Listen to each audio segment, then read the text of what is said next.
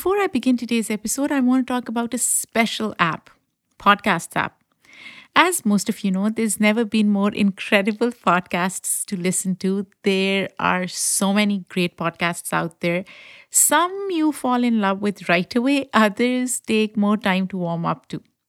However, most podcast apps treat all of your shows the same, clogging your phone with downloads of stuff you're only marginally interested in. But with Castro, you can finally choose which shows you want downloaded and ready to listen at the top of your list, as well as letting you pick and choose from your occasional listens in your podcast inbox. This and many other powerful features let you put your listening on autopilot. The app is free to use. You can download it today on the App Store.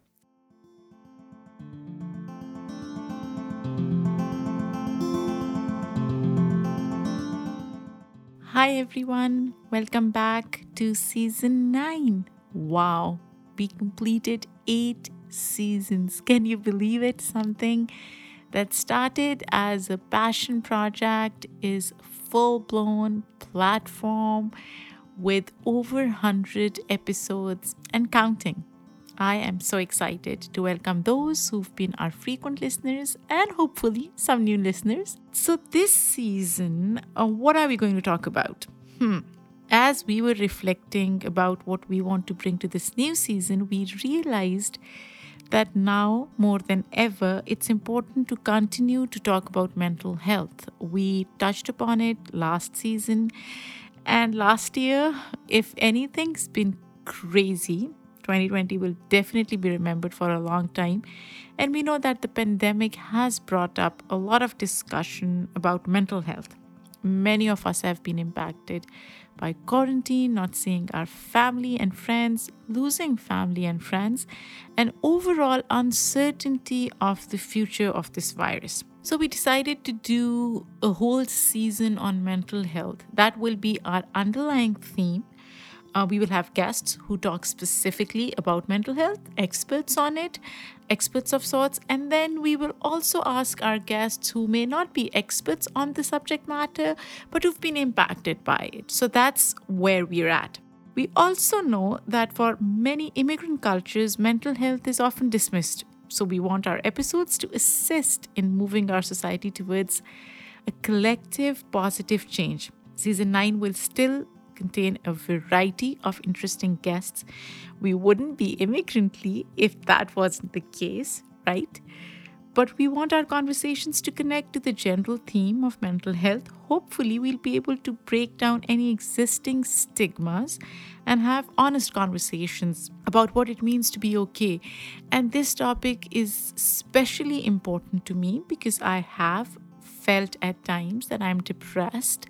Um, I have struggled with that, but unfortunately, the culture that I come from, we are taught early on not to display or to share our emotions with everyone and to keep them to ourselves most of the time.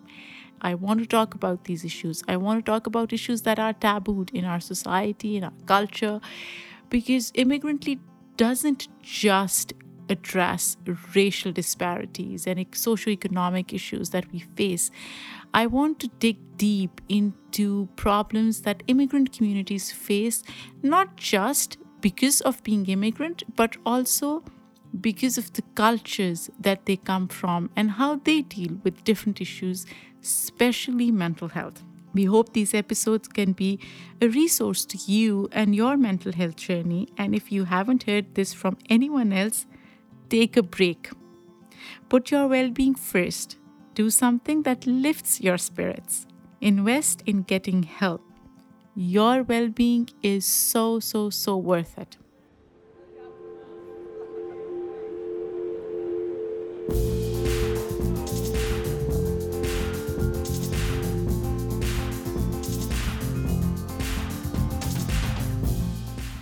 So, to kick off season 9, we have two incredible guests for you. Eithne Luibheid and Karma Chavez are the editors of Queer and Trans Migration Dynamics of Illegalization, Detention, and Deportation. It's a great thought provoking collection of the personal narratives of queer and trans migrants, as well as activism. If you haven't read this book, I highly, highly recommend it. There is so much power in personal storytelling, and it solidified my belief in the notion that story sharing, storytelling is such a powerful tool to connect with others. And believe you me, this book is a testament to that. Now, Eithne is a professor of gender and women's studies at the University of Arizona. Her research fascinates me.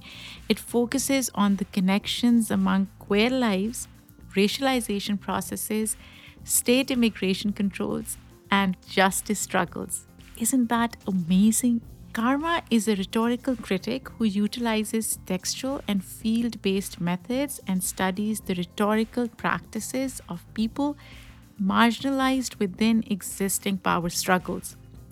Now, all of this may sound a bit confusing and difficult to grasp, but believe you me, we spoke about it all during the interview, and the conversation was so beautiful and so enriching. And in keeping with the theme for season 9, we also talked about mental health and well being and how it is impacted by challenges that LGBTQ plus community faces within the realm of immigration enforcement. I promise this starter to season 9 will blow your mind away. So let's get started.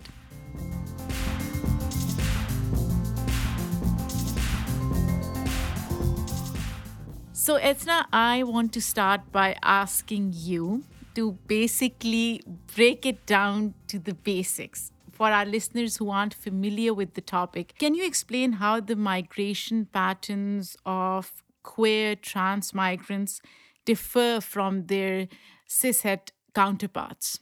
First of all, we have to think about why do people migrate? And then we have to think mm. about is there anything different about LGBTQ migration? So, US mm. people usually think people migrate because they're poor and they're seeking opportunity.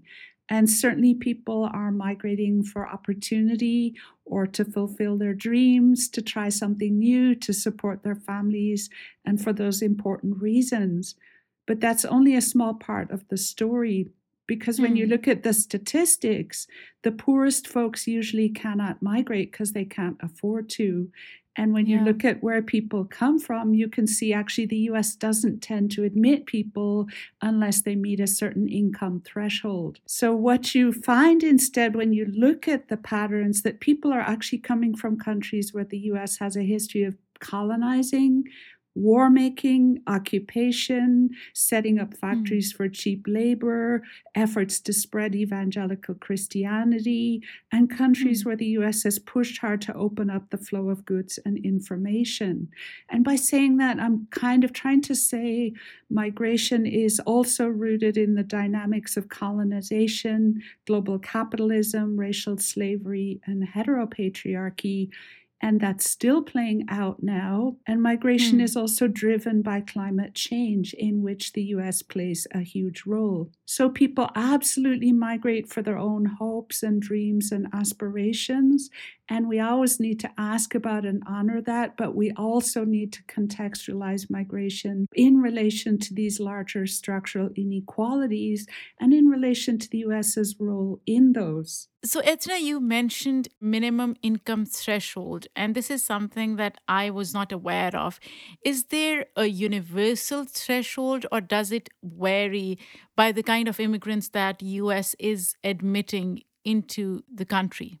The US policy is set up to admit people who are really going to serve, like creating a nation that's white, capitalist, settler, colonial, and patriarchal. So folks may end up pushed into migration or deciding to migrate, but it doesn't mean they'll actually be able to get legal status because the requirements for that are extremely specific.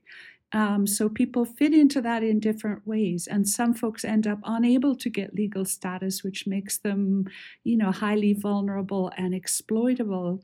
And then on the other end of the spectrum, perhaps we have folks who are able to get legal status based on having a million dollars to invest in a business and entering kind of carte blanche, right? Hmm. In that manner. But in general, for legal, permanent, we also admit temporary workers on very short term contracts who are bound in very particular ways to their employer and then have to leave. But for folks admitted to remain kind of as legal permanent residents, which is what that category is called, you have to show you meet an income threshold. And that is officially has been 125% of the poverty level. And that kind of hmm. shifts depending, like each year it shifts and it also varies by state and by the size of your family. But one of the things the Trump administration was doing was, in fact, for folks trying to move from being legal permanent residents to citizens, was they actually presumed, unless you could prove to the contrary, that in the future they were making projections. It was kind of like minority report, like projecting future needs. Mm. And they presumed, unless you could show an extraordinary level of wealth that most people cannot do, that you would likely become dependent in the future on some sort of public benefits. And they were denying people who would never have been denied in the past. So that has been used to rule out lots and lots of folks Let's talk specifically about um, queer and trans migrants and what are some of the added layers of resistance. I was shocked to find out that until 1990, it was illegal for non heterosexual immigrants to come into the United States. It came as a shock to me. How much of immigration enforcement or immigration admittance is connected to sexuality and how much of it has evolved over the years. And I want to bring karma in, into the conversation as well. We had this issue, right, with uh, 1990, prior to 1990, you couldn't actually come if you were homosexual if it was known. Hmm. But that actually has also continued in certain ways because until very recently, you couldn't have a family that counted in immigration law, hmm. right? And so that meant that if you didn't qualify in terms of your work, you didn't have any legal means to hmm. come. Mm. And then if we think about discrimination against LGBT folks at work, you also might not have that kind of job. And so I think there are layers and layers in which LGBTQ people have specific concerns. Why do you think immigration enforcement in the United States focuses more on deterrence. Is that true for other countries, or is it true because of what Eithne was saying initially that US wants to maintain a certain kind of societal structure which hinges on normatively gendered, able bodied, economically privileged, white, Christian people. I would say on that that this is a global pattern and the US both borrows from other countries who are also practicing deterrence, and it mm. is hmm. contributing to the logics used to justify that. Now, the deterrence strategies depend on a story of um, you know, the border being, quote, overrun by migrants hmm. who have not received permission. That misrepresents why are people being forced into migration? Who has accountability for that? And it doesn't actually prevent migration because if folks are pushed into migration, they have to migrate. But what it does do is make sure as folks move, they're moving under conditions of jeopardy that make them highly exploitable. And if they do succeed in crossing the border, they are exploitable. And there's certainly a history that shows the US, in fact, relies on and expects to have that kind of exploitable population available and that it is it provides lots of benefits for US people, even while those groups are demonized. But if you look at the European Union, they have been engaged in deterrence as the borders move outward and ever mm. outward. Um, and similarly, the US is building its borders through Mexico, through Central America. Those are all walled and gated following US policies and funding at this point. Let's talk about your book. I was reading it. Mm, I haven't read all of it, but it's a compilation of personal narratives. And it's so moving. Um, it's so beautifully written, and even the graphics and the pictures. And I can go on and on and on talking about the book.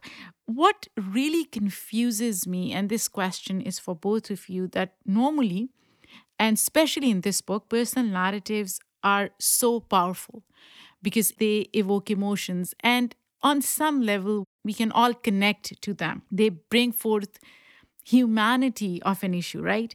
At the end of the day, what justice movements boil down to is what? Compassion, empathy for those who are marginalized. And yet, everybody else is not on board. What do you think inhibits other people from having compassion to understand somebody else's challenges and somebody else's journey to the US? Yeah, I mean, I think first of all, thank you for the kind words about the book. And the first thing I'd say is we did want to include narrative, um, and we also wanted to include critical analysis, uh, whether that was through art or through activist reflections or or academic sort of critique. Mm. And I think that that narratives are powerful, but I think narratives also can be dangerous in the sense that they can uh, create a sort of archetype of worthy or mm-hmm. deserving mm. person on whatever cause. So, if we're talking about immigration, for immigration. Hmm. And that can function to, you know, actually make other people who don't fit that profile uh, have less access to uh, what they need. And so I think I'm very leery about narrative for that reason, because I think mm. often who we find people have compassion for are people who are most similar to them. And yeah. So for me, the question is more so not how we get people to feel a certain way about immigrants, but how we agitate and resist to get the structural changes that will ensure that people can migrate, that will ensure people can have what they need, regardless of how others feel. So that's where I would stand on that. So, how do you do that, Karma? What are some of the basic parameters or components of how to bring out empathy without playing into politics of likability? Yeah, this is a really hard question. I think uh, one of the things you've seen, say, for example, with the quote unquote undocuqueer movement as it's evolved over the last hmm. 10 years, is that initially their strategies were all about identifying as dreamers, all about saying it's not our fault. Our parents are the ones who migrated. You know, we're just here. And about mm. kind of participating in a mainstream kind of LGBT US citizen politics in a certain sense. But over mm. the years, their their strategies have really evolved. Where they've said, um, so Julio Salgado, for example, who did the cover art for our book, and who's a, you know a major figure, you know he he did a series uh, that was a kind of companion to his original I Am Undocuqueer posters, which were all over at movement uh, activities for years. Mm. He created this sort of addendum, and it was called Coming Out of All of the Shadows. And it was about critiquing detention, critiquing deportation, critiquing ICE, critiquing gender norms, lumping all of that kind of together as the strategy. And so, what that strategy is, is actually building broad based coalitions talking about broad based coalitions, I want to dig deep into this because that's something that's personal to me as a Muslim woman uh, in the United States. What I've realized is that many a times when coalitions are built and when there is allyship, it comes off as performative. How do you think we can form strong allyships across different marginalized communities? Because sometimes they are working in silos, um, working in isolation of each other, or sometimes even against each other. I mean, I read a lot about coalition in in order to, I guess, pose this very question and pose the different ways that it might look. And what I mean by that is actual coalitions that endure over or alliances that endure over long periods of time are really difficult to build. There are very few examples of them having been done successfully. And I think this is especially so when you, exactly as you say, people are sometimes working against each other's interests. And so, one of the things I always turn to is Bernice Johnson Reagon's sort of 1983 piece on coalition, where she really says, you know, coalition, it, it's not like home, it's work, and it's the kind of work mm. that can kill you. And so, you wouldn't do it if you didn't need to do it. And I think that's for me always the thing. We have to get to the point where we realize that we can't exist without doing it. And that's really where I think the best coalitions get built from. Karma has a fabulous book on on coalition building and queer and migrant politics that I always mm. assign in my classes because Karma really has unraveled and thought through how could this work. So I would echo this is the most difficult work. There is no recipe. I would say, in terms of the book we put together, some of what we wanted to do, and I hope we have been able to do, is include grounded examples that also emerge from very specific contexts, particular moments, and particular kinds of mm. possibilities. And so there isn't a general recipe, but from the contributors, I learned you need to look at and analyze your specific circumstances and build from there. And the second thing I might just add add is that I think we focus on, you know, the coalitions are to address immigration, the issues of migrants and marginalized citizens together, because mm. they are all too often pitted as at one another's expense. Yeah. But in fact, the structures that are causing struggle and suffering for migrants and for citizens are the same structures. And the book includes examples of folks who are working across those differences without denying them and yet understanding them and knowing how to mobilize them and when to mobilize them. Part of what we wanted this book to do is because detention and deportation is so urgent, and there has not been a book that centers LGBTQ migrants, is to also create a record that shows the extraordinary work and thought that has already taken place, that offers tools for us to think about and to build on and to work with. And for that, I feel just very appreciative of all the contributors because to me, they give us roadmaps and they aren't just practical, they're theoretical. They combine theory and practice together in really helpful ways, but they do show the level of work and commitment that would be involved. So, Eithne, this is a great point. What I also noticed in this book is academia and grassroots activists coming together to create something. It doesn't happen as much because one is more theoretical in nature and other is more practical. What were some of the challenges in bringing these two very um, different groups together? What are some of the challenges of advocacy through lens of academia? It was very important for us. I mean, both Eithne and I have organizing backgrounds to varying degrees and are mm. connected to organizing communities in addition to our academic work. And we both felt very strongly that it was really impossible to, in a full way, address these dynamics of detention, deportation, and, and processes of illegalization without bringing in very diverse voices. And so, in large part, we drew on our existing networks to populate the pages with uh, activist voices or organizer voices. And then, in terms of artists, we, you know, we just reached out, had fewer networks there we found stuff we liked. Uh, mm. Julio helped us, uh, Salgado helped us uh, to get the word out. And in terms of challenges, I mean, I think the the difficulty really, I think people understood what we were trying to do, and they wanted to participate. The the real difficulty is a lot of folks don't spend their days writing. Uh, like academics do, mm. and uh, had a lot of hangups about their writing. I didn't have time to write, and so it required a different process maybe than it would have been if it was just all academic contributors. I would really just echo a lot of what Karma said. Perhaps in some respects, it was an example of trying to do a little bit of coalition building.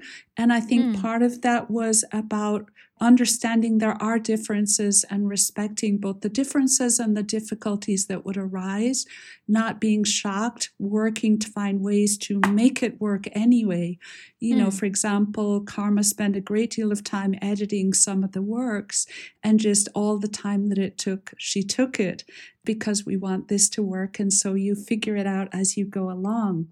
I think we also made a decision that we were not editing the materials for content. We felt we had hmm. selected people who have a lot of experience and knowledge to share, and it isn't hmm. our place to edit for content or point of view, but instead to just help to make clear what it is people believe needs to be said. Are you ready to co create the world we want to live in? Then I recommend join the community listening to Our Body Politic political podcast that's by and for women of color, much like Immigrantly, with everyone welcome to join the feast.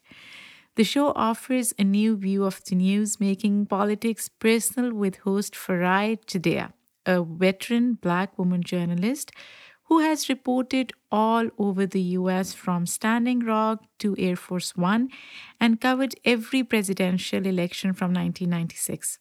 Each week, with her passion and decades of experience, Farai gets real with women you need to hear from. Like Senator Tammy Duckworth, Representative Rashida Tlaib, journalist Amna Nawaz, author N.K. Jemisin, and more. So, if you want your politics news to lift you up and be useful in your daily life, then listen to Our Body Politic. You can also help them shape the show and the future by sharing your thoughts with them. You can subscribe to Our Body Politic wherever you listen to podcasts.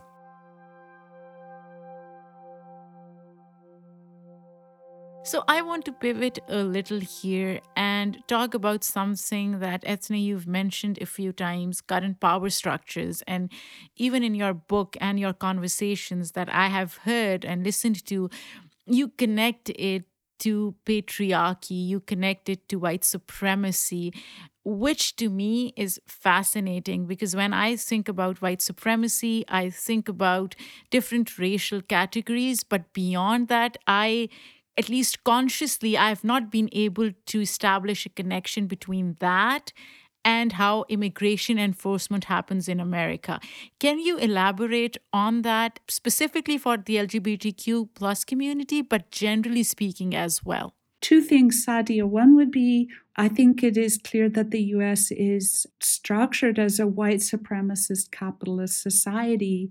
And if you read the works of scholars who look at colonization, for example, hmm. they make clear that it was impossible to create a white supremacist settler society without also imposing patriarchy, punishing people who deviated from hegemonic gender and sexual norms, mm. literally punishing, shaming, harming, and that is kind of what we see at this point as well in terms of immigration. And so we use a heteronormativity framework, and that is a little bit different from heterosexuality.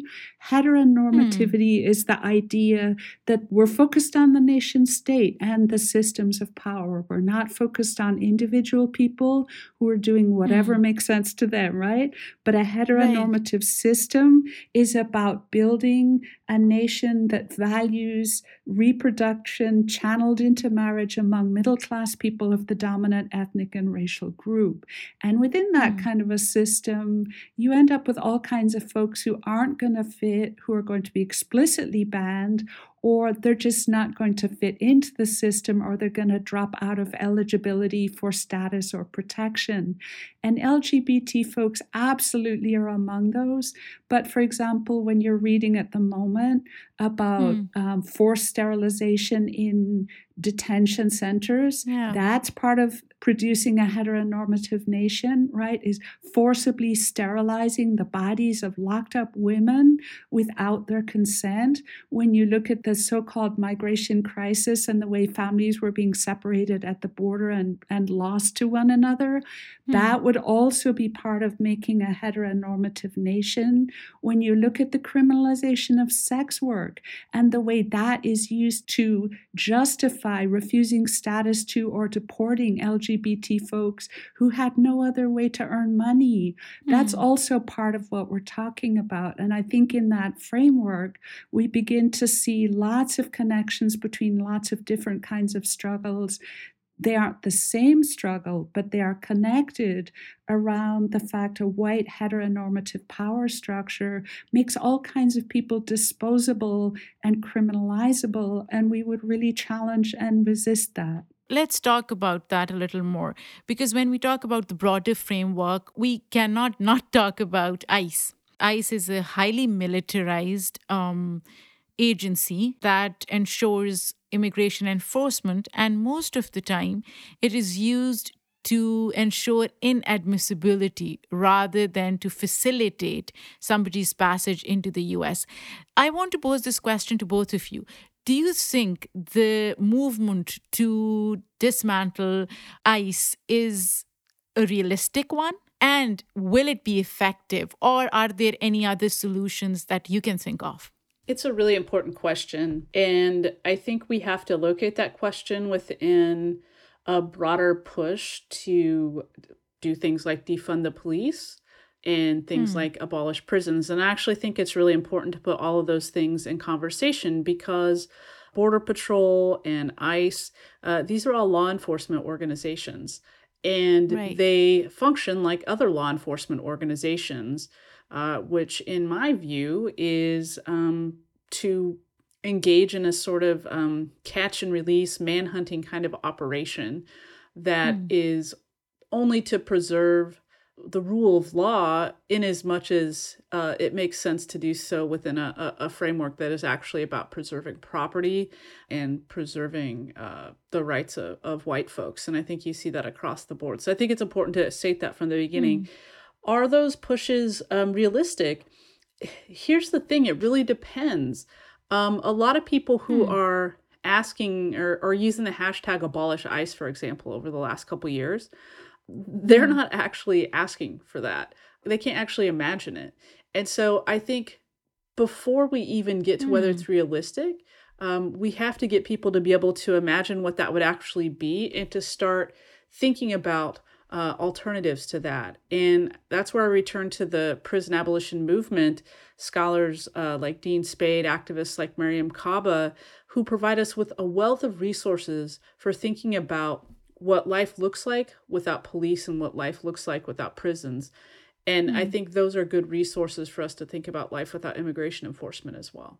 I want to build on this. What, in your opinion, will life look like without police and ICE? So I think you have to expand one step further, which is to imagine what life looks like without national borders. And to Hmm. imagine what life looks like if people have the freedom to move, the freedom to Hmm. organize their communities uh, in ways that make sense to them, to share their resources with one another, uh, and to address harm in ways that make sense to them and that don't necessarily require putting people in cages. So I think you Hmm. have to start from kind of thinking about what would you want? What would you build? And and then go from there. And these are not easy questions. People always say when you talk about prison abolition, well, what about rapists and murderers? Well, those are Huh. questions we, we would have to deal with across the board, but that's not necessarily where we start. Um, abolition is a process of engaging in little practices that build the world that we want so that when the time comes, we've already figured a lot of it out. And I think it's also how America views peace or security, right? Because the idea of peace and security will have to be reconceptualized simultaneously. Does having a military state or highly militarized police give us more security? Um, no, not really, right? And I think those are the conversations that people general public is not having. I've met so many friends and acquaintances who get really worked up about this idea of abolition because to them it's what will happen? How will they be secure if that happens? So i think that's at the granular level where we need to have more conversations around how everybody views security within their own even like at the basic level don't you think I would say 100% that's right. And that's where I think abolition is a mm-hmm. practice where we do, we build the communities that we want right now without the huge goal of dismantling borders and prisons, et cetera, even though that's what we're working for. But part of that practice is creating safety. And what safety actually means for most people is having a house, having food, having a mm. community, having health care, uh, and knowing that if somebody mm. does wrong to you, you can hold them to account and they will account, and it doesn't require banishing them from the community. Generally, I think that's what people view as security if it gets right down to it you know, there has been quite a bit of discussion about exactly the points you and Karma are raising, which is, you know, security all too often means state security. We need to yeah. flip this. What would human security look like? And mm. it's human security not beginning with the rich who already have a big voice and lots of resources, but beginning in a different place from communities that are struggling. And it is true, people's responses, you know, uh, worry and concern and demanding to already know what a world like that might look like. But as Karma is pointing out, it's part of committing to engage in a practice. And it is a moment to invite people in to be part of this project, which will be beneficial for all of us. Um, mm. And people can contribute by doing that work without we don't know the answers, but you can begin to ask the questions and begin to imagine and begin to make small changes that do add up. When you talk about small changes, and this is something personal to me, I want to understand as an ally to the LGBTQ plus community. I feel like I don't even know what allyship looks like or what it means other than reading these books or bringing somebody on my platform. But I'm sure there's so much more to allyship.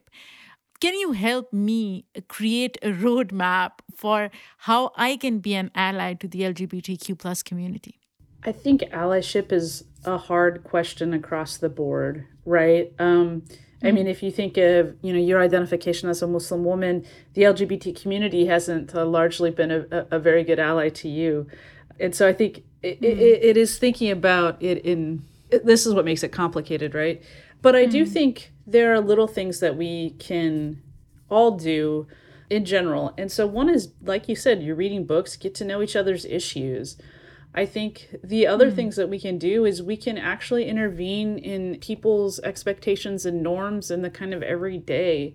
And so, what are the ways that cis normativity, for example, gets uh, reinscribed as if it's the only way? Um, what are the ways that we um, just embody heteronormativity sometimes without even thinking about it? And how might that do damage to other folks? And so, I think. Um, those are some of the little everyday things that we can do. And I absolutely agree. You know, bring folks on your show. There's a huge, huge uh, population of folks who are doing queer and trans migration organizing. Um, who have amazing mm. perspectives and um, you know would have a lot to learn from you and you'd have a lot to learn from them and so i think conversation is another big piece there too absolutely and in keeping uh, with the theme for season 9 which is mental health what do you think we are not talking about when it comes to LGBTQ plus communities' mental health issues, especially within the realm of immigration enforcement and the kind of I I would say trauma that they go through and the kind of um, layers of inadmissibility that they have to face.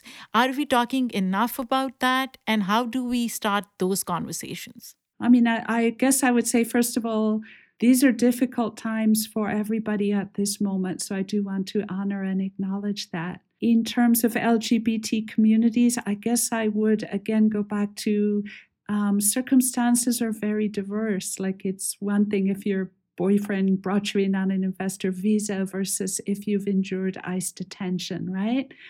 In mm. terms of needs, I mean, I think the practice I have seen and tried to follow is to ask people what they think would be important and to begin not from those who already have, but from folks who are very impacted by the current system. Like, what would be helpful?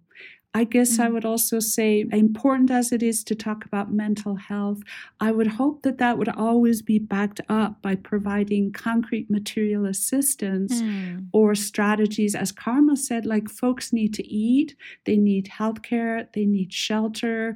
Um, so let's always combine mental health discussions with how do we get basic material provisions to people who need them, beginning with the folks who are perhaps most impacted by the current system? I love it, Eithne, because the perspective that you're sharing is not shared enough. having um, grown up in Pakistan, I've always struggled with what comes first right? Um, as you said, basic needs for many people, many folks, um, is something that we don't talk about in addition to mental health, which is extremely important. In general, in, in the United States, for for U.S. citizens, right, in, unless you mm-hmm. have uh, health insurance, generally through your employer, you're not able to take care of your mental health. That mental health is considered a luxury in this country. And this yeah. is not to say, even if you're incarcerated in a state or federal prison, not to mention almost the next rung down in one sense if you're in an immigration detention center right now and you've been separated from your mm. family. And so this issue in itself um, is, is much bigger than the immigration question, although I think mm. we don't even know uh, the consequences of what these Trump administration policies, specifically with regard to family separation, are, are going to do to, to a generation of kids. And, it, and it's actually not exactly. just kids who have experienced it, but the number of parents who are trying to have conversations with their kids about how we can mm-hmm. live in a mm-hmm. country that allows this to happen, I think is also part of this conversation as well. And it ties back to America's capitalism and access to healthcare as a human right versus privilege. Uh, I think one thing that has always scared me about healthcare in America is that it's so, so temporary. And people don't realize is those who have healthcare don't realize that even then it's on probation in a way. There are some organizations that have brought suit against the government and they're suing over the harm caused by families who are separated and the extreme trauma that it caused to them. And the mm. point is not a kind of liberal human rights discourse, but the point is about holding the state accountable for doing extremely mm. serious harm to human beings and demanding that the state provide resources that people need to be able to perhaps um, rebuild their lives and get back on their feet after extreme harm that was done to them with the sanction of the state. And in that respect, I see a link between those kinds of struggles and the need for health care to simply be a, a right that every person living in this country has access to. So, Eithne, what will accountability look like to you? Like, in your opinion, what should accountability look like? Sadia, I'm a very concrete person, right? So if these folks take a, a lawsuit, you know, mm. it hmm. that concrete lawsuit, it's whatever they can get. Um, mm. to the hmm. most extent possible, that will help us to demand the largest changes possible and to keep building on that so it's not an abstract thing. It's a it's a very concrete in the moment. I, so i don't think that helps you but that's how i think about it. What do you hope this book will do when it comes to reshaping ideas around power and endurance um, for the lgbtq plus community? I think part of the work that Eithne and I have both done over a, of a long time is to uh, really identify the ways that sexuality and gender are integrated into all sorts of systems immigration prison mm. etc and so i think if there's one thing that i hope my work in general does but this book too it's to push not just lgbt folks but anyone who imagines themselves sort of impacted by sexuality and gender which should be all of us uh, to hmm. understand how these things are not just identity categories, but they're actually vectors of power that impact the way that people are able to move through the world or not move through the world. And so um, I think, mm. I hope that's not too kind of abstract, um, but that's one takeaway. So, two things. One is building on what Karma said, you know, sexuality and gender are axes of power in every single dynamic that you can ever analyze, but we too much mm. ignore it. So, this book really wanted us to center queer and trans migrants and to, by doing that, understand not just personal stories, but larger sexuality and gender dynamics in their interaction with racism, with capitalism, with colonialism, with migration hmm. struggles. Mm. Number two, I would say we wanted to really center and highlight the voices of folks doing this kind of work because it is often not heard about. And yet, when you read that book, you find there's a really extraordinary history of activism and thought on which we can build. And I think mm. the third thing I would say is that the mainstream tend to frame migrants and marginalized communities as causing the crisis. And mm. this book really was about flipping the script and calling out the carceral nation state, corporations, white supremacist, anti Black settler, colonial, and patriarchal logics and practices as mm. the source of the crisis and as needing to be abolished. And that is what I hope will be the takeaway that's so wonderful and so moving. Honestly i as i said as i was reading this book it's just it's an eye-opener for me at least. Where can people find this book? You can order it through your independent bookstore. You That's can order right. it through the university of illinois press online. Um, you can also uh, send one of us an email and we can send you a code uh, to get i think it's 30% off of the book through yep. uh, June or maybe it's after that. We link it up in our show notes then, just for the ease of, you know, listeners to just go and click. Thank you so much. This was so good and I'm so glad you could take time out to talk to me. Sadia, thanks for inviting us. Yeah, thanks for having us.